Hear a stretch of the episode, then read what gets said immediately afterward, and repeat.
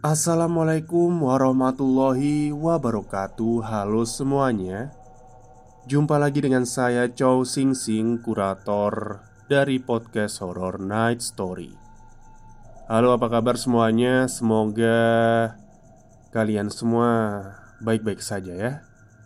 Dan seperti biasanya, pada hari ini saya kembali dan akan menghadirkan sebuah kisah mistis untuk kalian semua. Kisah mistis kali ini saya datangkan dari treat horornya Mas Freddy Spire tentang hilangnya kakek tua waktu mencari rumput di hutan. Oke, daripada kita berlama-lama, mari kita simak ceritanya. Kejadian ini sebagian sudah diberitakan oleh media lokal dan media online. Saya mendapatkan sisi lain dari kisah pencarian seorang kakek yang hilang selama dua minggu di dalam hutan. Seperti biasanya, hanya narasumber yang sudah mengizinkan yang saya tulis nama aslinya. Sisanya nama rekaan. Saya tidak berjanji cerita ini selesai dalam satu hari, tapi insya Allah tidak akan saya buat menggantung selamanya. Bismillahirrahmanirrahim. Dua ribu enam belas. Suasana sebuah desa Pinang di bawah kaki Gunung Raung terasa sejuk pagi itu. Aktivitas masyarakat di desa yang dikepung hutan khas kaki gunung berjalan normal seperti biasanya. Tiga orang pria tua berangkat masuk ke area hutan mencari rumput untuk pakan kambing ternaknya. Karena area pinggir hutan sudah banyak yang ditanami tanaman produktif. Ketiga orang itu masuk semakin dalam sampai ke wilayah petak empat puluh tiga. Kawasan ini sebenarnya masuk ke wilayah yang dirasa wingit atau angker bagi masyarakat sekitar. Tapi ketiga kakek itu tak menggubris dan tak ada pilihan lain. Jika ingin mendapat rambanan yang segar dan banyak, mereka harus masuk ke dalam hutan itu. Sampai menjelang duhur, dua orang kakek dari tiga kakek pencari rumput merasa sudah cukup. Sebut saja namanya Katemo dan Paiman. Mereka berdua kemudian berniat untuk kembali ke desa, tapi tidak dengan Ngatimin. Pria yang paling tua dari tiga orang pencari rumput itu merasa masih lelah. Dia menyuruh kedua temannya untuk kembali terlebih dahulu. "Aku mau istirahat dulu, capek," kata Ngatimin kepada dua orang temannya itu. Katemo dan Paiman awalnya tak mau meninggalkan Ngatimin. Terlebih, lokasi itu berada jauh di dalam hutan. Meski bisa dilewati motor, tapi jalannya terjal. Keduanya khawatir Ngatimin gak bisa pulang sendiri. "Udah gak apa-apa, sana pulang dulu, nanti aku nyusul," kata Ngatimin meyakinkan kedua temannya itu. Akhirnya Katemo dan Paiman kembali ke desa. Sebelum pergi, keduanya sempat mengingatkan Ngatimin agar tidak terlalu lama untuk istirahat. Ngatimin hanya menganggukkan kepala sambil bersandar di bawah batang pohon. Matahari pun terus beranjak. Langit berubah gelap saat adzan maghrib berkumandang. Di desa, Ija, istri dari Ngatimin, menunggu kabar suaminya. Dia lalu mendatangi rumah Katemo dan Paiman, menanyakan keberadaan suaminya itu. Katemo dan Paiman pun terkejut. Mereka tak menyangka Ngatimin belum juga pulang sampai hari sudah gelap. Pendek cerita, Ngatimin ternyata tak pulang sampai keesokan harinya. Begitu juga keesokan harinya lagi. Pihak desa pun akhirnya turun tangan. Babinsa, Babin Kap Tipmas dikerapkan untuk menyusuri hutan, mencari jejak keberadaan dari Ngatimin. Tapi hasilnya nihil. Mereka hanya bisa menemukan sepeda motor milik Ngatimin, lengkap dengan rumput yang sudah disiapkan. Tapi tidak dengan Ngatimin. Pria tua itu seolah menghilang begitu saja. Tim Sar pun mencari semakin lebar. Petugas dari Tim Sar ikut turun. Hari-hari terus berganti. Hingga lebih dari satu pekan berlalu, tapi belum ada tanda-tanda ditemukannya Ngatimin. Istri Ngatimin, Ija, sudah seperti kehabisan akal. Tak tahu lagi harus berbuat apa. Beberapa kerabat Ngatimin sampai menggunakan jasa paranormal untuk menerawang di mana keberadaan Ngatimin. Jawaban paranormal itu hampir sama semua. Ngatimin dibawa makhluk halus yang tinggal di dalam hutan wingit itu. Tapi hingga hari kesembilan masih belum ada tanda-tanda upaya pencarian itu berhasil. Tepat di hari kesepuluh, ada sekelompok pemuda di Desa Pinang yang akhirnya merasa harus ikut dalam pencarian Ngatimin. Mereka selama ini merasa jika peran para petugas dianggap cukup jika memang Ngatimin hilang dengan cara yang normal. Mereka terdiri dari enam orang. Semuanya adalah remaja yang belum menikah. Separuhnya menganggur, sisanya pekerjaan serabutan. Sebut saja namanya: Sedana, Kadek, Daryanto, Helmi, Kirom, dan Irham. Dari keenam pemuda itu, Daryanto adalah salah satu yang punya kemampuan lebih di dunia gaib. Selain karena garis keturunannya, Daryanto juga menekuni kemampuannya itu. Sedangkan Kadek, Sedana, Helmi, Kirom, dan Irham lebih kepada teman-teman yang selama ini kerap mengikuti kemana Daryanto mempertajam ilmunya. Singkat cerita, di hari kesepuluh, enam orang itu akhirnya membuat kesepakatan untuk ikut berangkat ke alas wingit, tempat Ngatimin hilang. Sebelum berangkat, keenam pemuda itu mengumpulkan uang yang mereka miliki. Terkumpul sekitar empat puluh ribu. "Dar, iki denggo tuku apa ae?" tanya Sedana kepada Daryanto. "Beli roti ae, nanti airnya bawa dari rumah, sisanya buat rokok," jawab Daryanto. Akhirnya siang itu juga mereka berangkat dengan menggunakan sepeda motor. Tiga sepeda untuk enam orang. Jarak dari tepi hutan ke area pencarian cukup terjal. Setelah melalui jalanan berbatu, rombongan pemuda itu harus melewati jalan setapak yang dihimpit rapat pepohonan randu. Kondisi hutan yang selalu basah membuat jalanan menjadi licin. Beberapa kali ban sepeda motor nyaris tergelincir karena beceknya jalan. Setelah hampir satu jam berjuang di medan yang sangat berat itu, keenam pemuda itu akhirnya sampai di sebuah bukit yang menjadi tempat berkumpulnya para pencari Ngatimin. Ada tenda yang didirikan oleh Tim Sar dan pondok kayu yang dibangun oleh warga.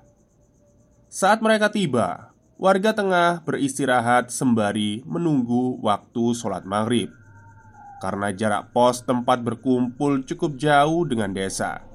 Sebagian memilih bermalam sebelum melanjutkan pencarian esok harinya. "Mau kemana, nak?" tanya seorang pria kepada rombongan pemuda pimpinan Daryanto. "Saya dari dusun, Pak.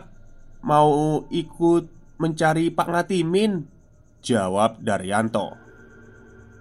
Pria yang kemudian diketahui bernama Imam itu akhirnya berkenalan dengan Daryanto dan lima pemuda lainnya. Dari profil Daryanto, Imam pun akhirnya paham. Nama Bapak Daryanto cukup terkenal di kalangan warga yang sudah berumur, terutama tentang kemampuannya dalam hal gaib. Setelah berbincang dan saling berbagi rokok, Imam bahkan menawarkan diri untuk ikut rombongan Daryanto. Total ada sembilan orang yang ingin ikut bergabung, termasuk Imam. Mereka sebagian besar adalah keluarga dan kerabat dekat Ngatimin yang sudah hampir sepekan bergantian ikut pencarian. Monggo pak, kalau bareng. Tapi saya ingin masuk lebih dalam lagi ke hutan itu. Sembilan orang yang mendengar ucapan Daryanto mengaku siap. Bahkan mereka membawa bekal tambahan jika nanti terpaksa harus menginap lagi di bagian terdalam hutan angker itu. Setelah beristirahat secukupnya, akhirnya lima belas orang itu mulai masuk ke hutan yang lebih dalam lagi. Kali ini mereka berjalan kaki, karena jalur yang ada sudah tidak mungkin untuk dilalui kendaraan. Kali ini jalanan sudah didominasi oleh bebatuan dan tanah gembur. Malam itu terasa semakin gelap karena tidak ada cahaya bulan di atas mereka. Pepohonan yang semakin lebat seolah membekap lima belas orang di dalam hutan itu. Perjalanan terus berlanjut meski terasa berat. Lima belas orang itu seolah memiliki keyakinan yang sama. Jika malam itu Ngatimin harus ditemukan. Daryanto sendiri punya tujuan. Jika dirinya harus mencari keberadaan Ngatimin dari titik yang sudah diarahkan oleh sesuatu yang mendampinginya. Setelah hampir satu setengah jam berjalan, sampailah rombongan itu di sebuah pohon besar yang dikeramatkan oleh warga. Pohon ini memiliki ukuran yang jauh lebih besar dari pohon-pohon lainnya. Warga menyebutnya Awak Wewe. Selain besar, di atas pohon ini ada banyak pakaian dalam perempuan, mulai celana dalam sampai bra, tampak menjuntai tergantung di dahan tinggi itu. Tak ada yang tahu apa yang membuat benda-benda itu tergantung di sana. Konon, ini berkaitan dengan sosok wanita penunggu hutan yang diyakini tinggal di Awak Wewe. Selain deretan pakaian dalam yang tergantung di bawah pohon, ada banyak cok bakal atau sesajen yang terdiri dari kelapa, bunga lima warna, dan ayam goreng. Di bawah Awak Wewe, Daryanto kemudian kembali menanyai orang-orang yang ada di rombongannya jika perjalanan masih akan dilanjutkan. Bagi yang merasa tidak mampu atau takut, diperbolehkan untuk mundur, karena dia tidak tahu apa yang akan ditemui di depan nanti. lima belas orang itu saling menoleh. Mereka mulai mempertimbangkan banyak hal, sampai akhirnya hanya sembilan orang yang bersedia melanjutkan perjalanan. lima orang dari kelompok pemuda yang sejak awal bersama Daryanto, lalu sisanya adalah Imam dan tiga orang keluarga dekat Ngatimin. Baik pak, nanti saya butuh salah satu anggota keluarga untuk ritual. Jadi yang lain bisa menunggu di sini, kata Daryanto. Mereka kemudian melanjutkan perjalanan. Ternyata setelah melewati Awak Wewe, jalanan semakin ekstrim. Mereka harus melewati jalanan yang lebarnya hanya dua jengkal telapak tangan yang menempel di pinggir tebing. Sedangkan di sisi lainnya adalah jurang yang cukup dalam. Berbekal lampu senter, mereka mulai berjalan beriringan. Sedana, salah satu anggota rombongan, sempat merasa ragu, tapi tetap memaksakan diri untuk tahu di mana akhir pencarian ini. Dengan menahan kantuk, dilangkahkan kakinya menyusuri jalanan sempit itu tanpa penerangan bulan. Kesembilan orang itu nampak seperti orang buta yang harus meraba jalanan. Hanya Daryanto dan Imam yang nampak terbiasa dengan jalur yang mereka lewati.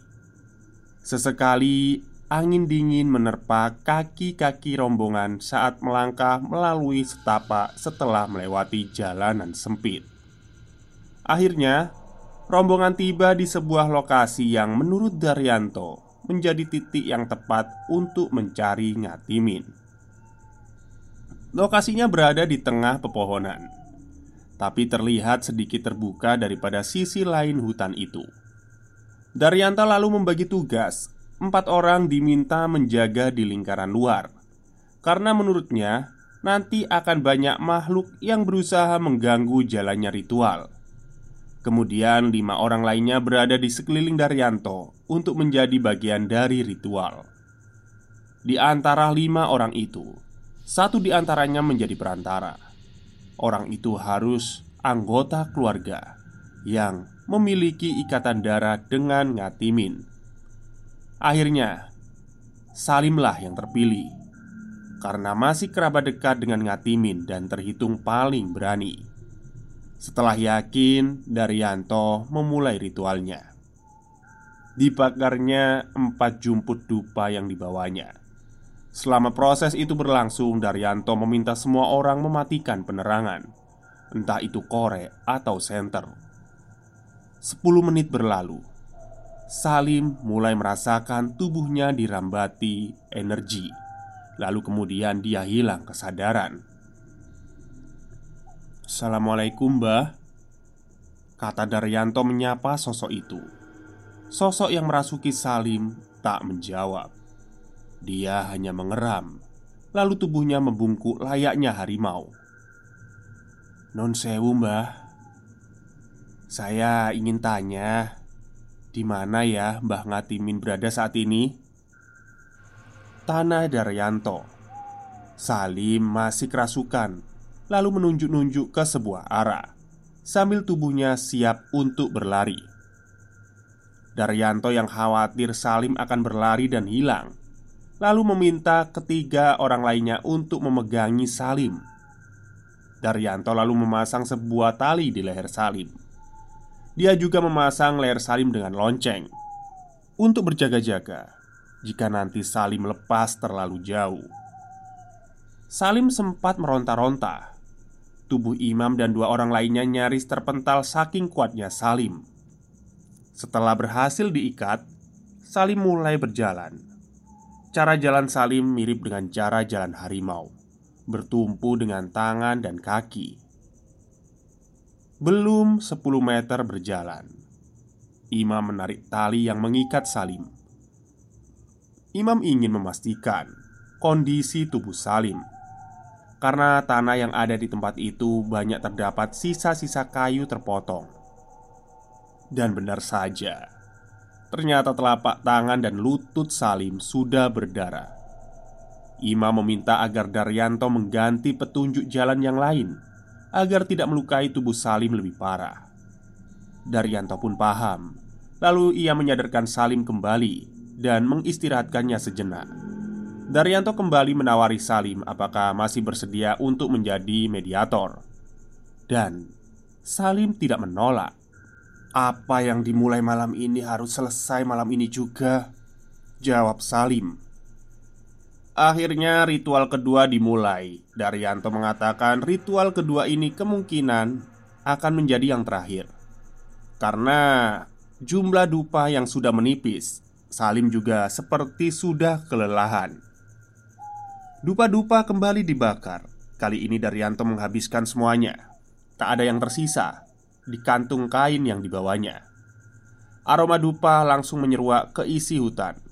Bahkan Sedana dan beberapa pemuda lainnya ikut mencium bau dupa yang lebih kuat ini. Tak lama setelah asap dupa menyebar, Sedana yang berdiri bersama Kirom merasakan semua suara seolah berhenti. Suara jangkrik dan hewan malam yang sempat menemani sejak tiba di lokasi itu mendadak menghilang. Yang tersisa hanya kesunyian. Bahkan mereka tak merasakan adanya hembusan angin dari jauh.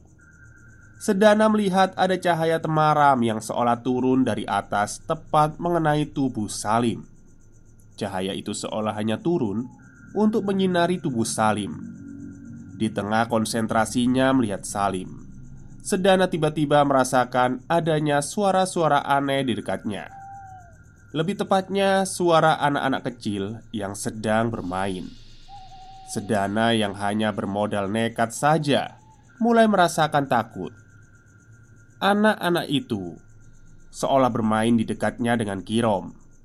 Sayup-sayup anak-anak kecil itu berkata, "Di sana loh, di sana, orangnya di sana loh." Bulu kuduk Sedana merinding. Dia yakin seyakin-yakinnya jika suara itu bukan dari anak kecil biasa. Matanya tak berani menoleh ke sumber suara. Sampai tiba-tiba dia mendengar suara orang menggeram. Refleks Sedana menoleh ke sumber suara.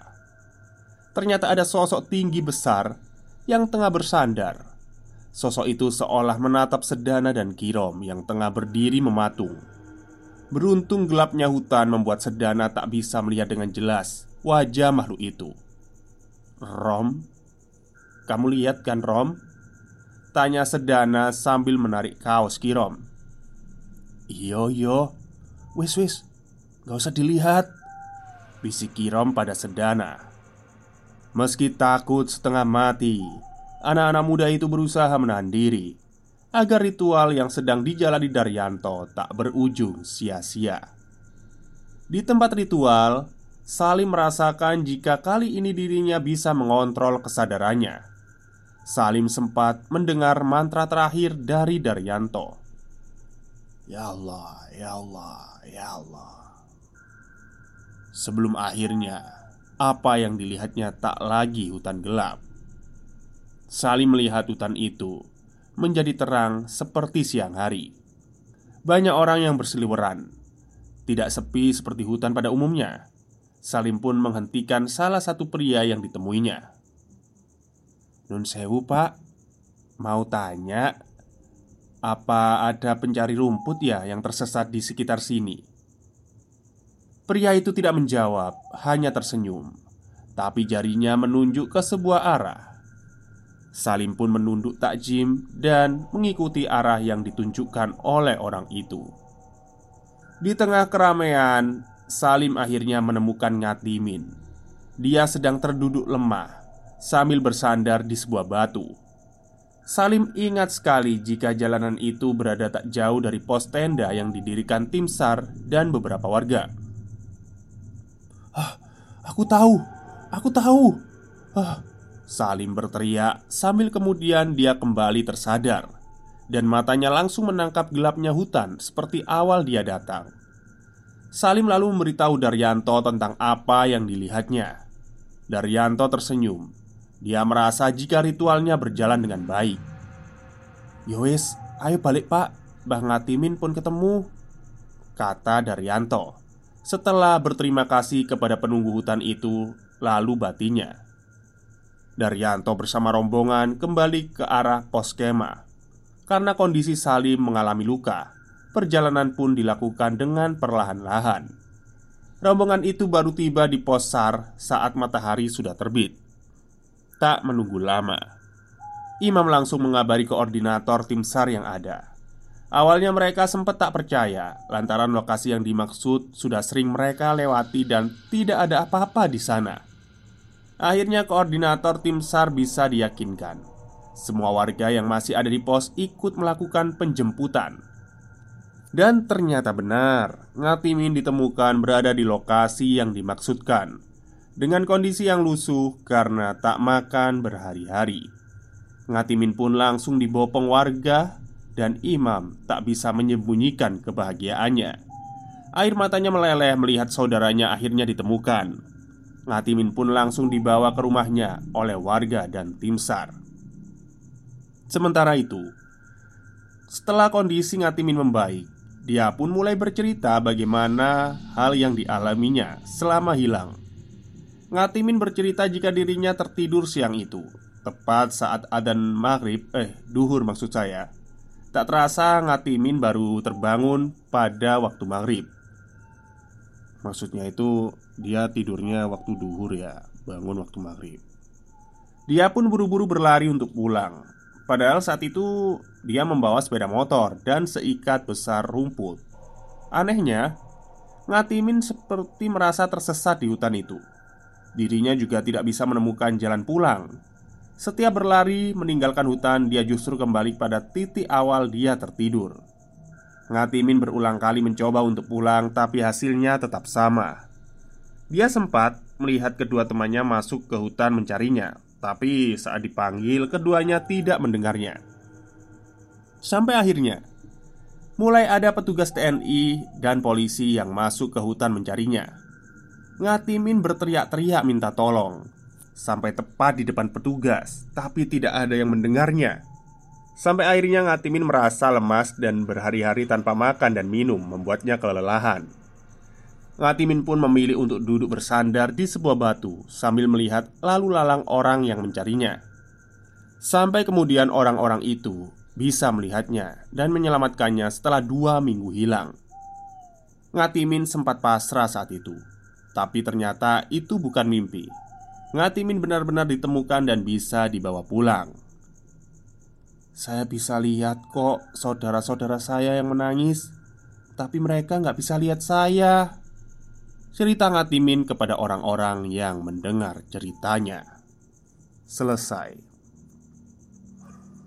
Oke, itulah cerita panjang dari Mas Freddysphire tentang tersesatnya seorang kakek tua di hutan. Jadi mungkin saja ya, ini mungkin saja kalau kita sering mendengar berita pendaki yang hilang di hutan itu, ya bisa jadi mereka tersesat di alam lain gitu. Sebenarnya mereka bisa ngelihat kita, tapi kita nggak bisa melihat mereka. Cuman kan kadang ditemukan uh, jasadnya gitu ya. Yaitu mungkin karena terlalu lama, jadinya kayak, namanya roh sama tubuh, fisik kan beda ya. Kalau fisik itu kan kita juga perlu makan, perlu minum gitu kan. Kalau roh kan enggak gitu. Ya enggak tahu juga sih. Kalau yang saya lihat di berita-berita pendaki itu seperti itu. Ada yang hilang, ada yang jasadnya juga tidak ditemukan. Nah itu lebih menyeramkan lagi sih.